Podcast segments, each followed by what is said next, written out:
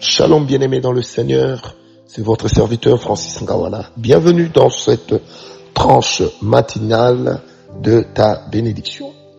Nous allons prendre un texte de biblique très intéressant. Genèse 2 verset 8 à 9. La Bible dit puis l'éternel Dieu planta un jardin en Éden du côté de l'Orient et il y mit l'homme qu'il avait formé. L'éternel Dieu fit pousser du sol des arbres de toute espèce agréable à voir et bon à manger, et l'arbre de la vie au milieu du jardin, et l'arbre de la connaissance du bien et du mal. Waouh! Waouh! Ce passage est extraordinaire. La première chose, c'est que l'Éternel plante un jardin. Et lorsqu'il plante un jardin, il place l'homme dans ce jardin. Là, nous sommes au verset 8. Quelles sont les réalités spirituelles, les vérités que nous pouvons tirer de ce passage? Dans notre méditation et dans notre bénédiction journalière. Bien aimé, c'est que Dieu n'a pas créé l'homme et n'a pas créé l'homme pour le traiter avec irresponsabilité. L'Éternel, en le créant, a également prévu le cadre de l'évolution de l'homme. Le jardin d'Éden représentait en réalité pour l'homme la présence de Dieu. Le jardin d'Éden représentait en réalité pour l'homme l'endroit où l'homme devait évoluer. Ça représente également l'endroit où l'homme devait continuer à rencontrer son Dieu. Le jardin d'Éden était un peu comme la tente d'assignation, le lieu dans lequel l'Éternel parlait avec Moïse face à face. Or, dans le jardin d'Éden, eh ben, Dieu et l'homme parlaient face à face, au point que l'homme était capable de situer le déplacement de Dieu dans le jardin. Comme si Dieu, et permettez-moi cette euh, folie, comme si Dieu était en train de prendre en fait une certaine forme qui permettait à l'homme de dire ça c'est Dieu. Comme si la voix de Dieu était en train de se déplacer tel que on nous le dira dans les chapitres qui suivent. Bien aimé, dans le jardin, c'était le paradis de l'homme avec son Dieu. Dans le jardin, c'était le lieu de la prise en charge totale de Dieu. Parce que Dieu prenait l'homme en charge. Bien aimé, il est important que tu saches que Dieu n'est pas un père irresponsable. Dieu est un père responsable. Il arrive que par ce que tu passes, que tu te dises où est Dieu, que tu te dises mais pourquoi le Seigneur n'intervient pas? Oh, je voudrais rassurer en ce moment une personne.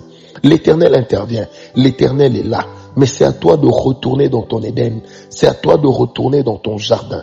Si l'homme a été chassé du jardin d'Éden, mais le jardin d'Éden a continué à habiter en l'homme au travers de son esprit. Car le lieu de la présence de Dieu quand elle vient, quand la présence de Dieu vient en nous, son lieu de prédilection, ce n'est pas l'âme, ce n'est pas le corps, mais c'est l'esprit. Si l'âme et le corps ont été chassés du jardin, l'esprit garde la possibilité de continuer à se tourner vers Dieu. Ce n'est que dans le jardin que l'on peut vivre la prise en charge de Dieu. Ce n'est que dans le jardin que l'Éternel est capable d'envoyer même des mages. Souvenez-vous, le Seigneur Jésus-Christ est né sur une étable, il est né dans une prairie, mais le Seigneur, Dieu Tout-Puissant, a envoyé les mages pour aller faire les offrandes à l'enfant qui venait de naître. Là où les hommes du monde pouvaient dire que cet endroit était crasseux, là où les hommes du monde pouvaient dire que cet endroit était animalier, l'Éternel nous a prouvé encore une fois que même là, dans cette grâce, l'Éternel avait vu son Éden et l'Éternel avait placé son Fils Jésus-Christ dans l'Éden.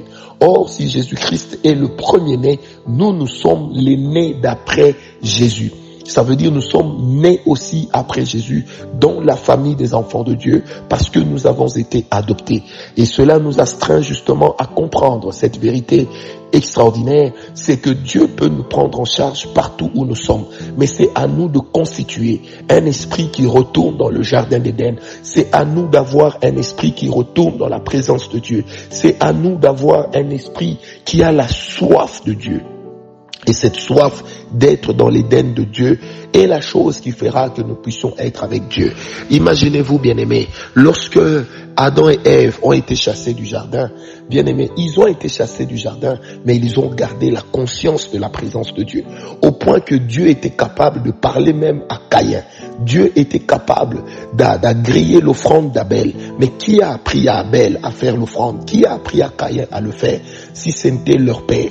En fait, en étant parti du jardin, la présence permanente manifeste de Dieu a disparu autour d'eux, mais l'homme et la femme, l'Éternel leur a donné cet espace qui était de chercher Dieu dans l'adoration, de chercher Dieu par les sacrifices, afin que leur esprit puisse demeurer là dans la présence de Dieu. Et c'est donc à ce niveau-là, bien-aimé, que l'homme est chassé du jardin d'Éden, mais l'homme retourne dans l'Éden spirituel dans lequel il peut continuer à bénéficier de l'apport de Dieu, à bénéficier de la grâce de Dieu. Et vous allez remarquer au verset 9, bien-aimé, l'éternel Dieu fit pousser du sol des arbres de toute espèce, agréables à boire et à manger. Arrêtons-nous d'abord là vous allez remarquer que dans l'Éden, il y avait non seulement une prise en charge divine, mais il y avait aussi et surtout un climat, une atmosphère qui était propice à ce que là, dans le jardin, l'homme puisse avancer. Oh, j'aimerais dire à une personne, tu n'as peut-être eu rien à manger, tu as peut-être des challenges au travail, tu as peut-être des challenges dans tes entreprises, tu as peut-être des challenges dans tes business, tu as peut-être des challenges en politique, tu as peut-être des challenges qui t'empêchent d'avancer, mais je voudrais te rassurer de la part de Dieu que lorsque tu regardes en homme spirituel et que tu cherches la présence de Dieu, ton esprit retourne en Éden et ce n'est qu'en Éden que la prise en charge de Dieu est totale. Ce n'est qu'en Éden que la prise en charge de Dieu ne peut point faillir. Tu es peut-être en train de vouloir renouveler un mortgage. Tu es peut-être en train de regarder ce qui se passe dans tes enfants. Tu te dis comment allons-nous nous en sortir? Vers qui pourrions-nous nous tourner? Je te donne la solution, bien-aimé. Tourne-toi dans ton Éden. Retourne dans ton Éden. Que ton esprit aille en Éden, que ton esprit cherche Dieu comme cela a été le cas dans le jardin, car le jardin existe encore. Et si ton corps n'y a pas accès, eh ben sache que ton esprit peut y avoir accès. C'est pourquoi, bien-aimé, crois en la providence divine, crois au Dieu qui donne également des provisions, crois au Dieu qui t'a appelé, crois au Dieu qui est allé te chercher en envoyant son Fils unique mourir à la croix. Crois en ce Dieu-là et il te prendra en charge, toi et tes enfants. Bien-aimé, la Bible dit que même Salomon, dans son jour le plus glorieux, n'a pas été habillé comme les oiseaux du ciel. Waouh, waouh, waouh. Alors si Dieu a habillé les oiseaux du ciel, pourquoi ne le ferait-il pas avec toi? Bien-aimé, la gloire n'est possible que dans le jardin. La prise en charge n'est possible que dans le jardin. Alors la dernière partie du verset 9, la Bible dit, Dieu y planta aussi l'arbre de la vie au milieu du jardin, l'arbre de la connaissance du bien et du mal. Ceci nous prouve à suffisance que lorsque Dieu a placé l'homme en Éden, bien aimé, le diable s'était déjà révolté. Il y avait déjà eu cette guerre au ciel et qui avait fait que le diable ait été chassé et tombé sur terre, le chaos est venu sur la terre. Mais l'Esprit de Dieu a continué à se mouver au-dessus des eaux. Bien-aimé, cela m'astreint à te dire une vérité très importante. C'est que même là, dans le jardin, l'homme avait la responsabilité soit de bénéficier de Dieu, soit de se tourner vers le mal. Quelqu'un m'a dit, mais pourquoi Dieu a-t-il mis l'homme en présence d'un arbre de la connaissance du bien et du mal? Bien aimé, parce que notre Dieu n'est pas hypocrite. Notre Dieu ne pouvait pas faire semblant. Notre Dieu était conscient que le mal existe et il fallait bien que l'homme puisse avoir le choix. Alors toi qui me suis en ce moment, toi qui pries avec moi, tu as fait le choix du bien, tu as fait le choix de te couper du péché, tu as fait le choix de te priver des plaisirs mondains, tu as fait le choix de te tourner vers Dieu, tu as fait le choix d'avancer avec le Seigneur, tu as fait le choix d'être un havre pour la présence de Dieu, tu as fait ce choix Continue avec ce choix, bien-aimé, parce que quoi que tu fasses, aussi longtemps que nous serons sur cette terre, aussi longtemps que nous vivrons dans ce corps, nous serons toujours amenés à exercer un libre jugement, un libre arbitrage entre le bien et le mal. Alors toi, choisis le bien.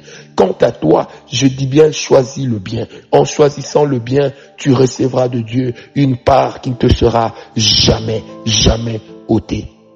Parce que ton esprit ne peut pas demeurer en Éden en présence du mal, mais ton esprit aujourd'hui peut demeurer dans ton Éden en présence du bien.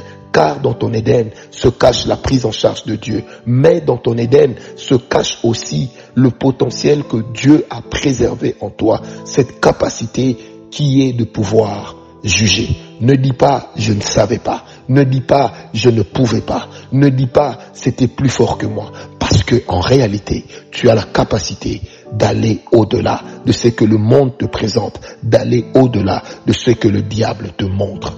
Dieu est avec toi et je prie encore avec toi maintenant que la grâce de Dieu soit en toi, que tu vives la prise en charge totale de Dieu, que cette prise en charge soit une bénédiction extraordinaire, que cette prise en charge soit quelque chose qui va te revigorer, que cette prise en charge puisse te regaillardir et que tu saches que peu importe les temps difficiles, Dieu n'a pas changé. L'Éden est gardé, mais l'Éden, ton esprit peut y entrer. Que Dieu te bénisse, paix et grâce. C'était votre serviteur Francis Ngawala.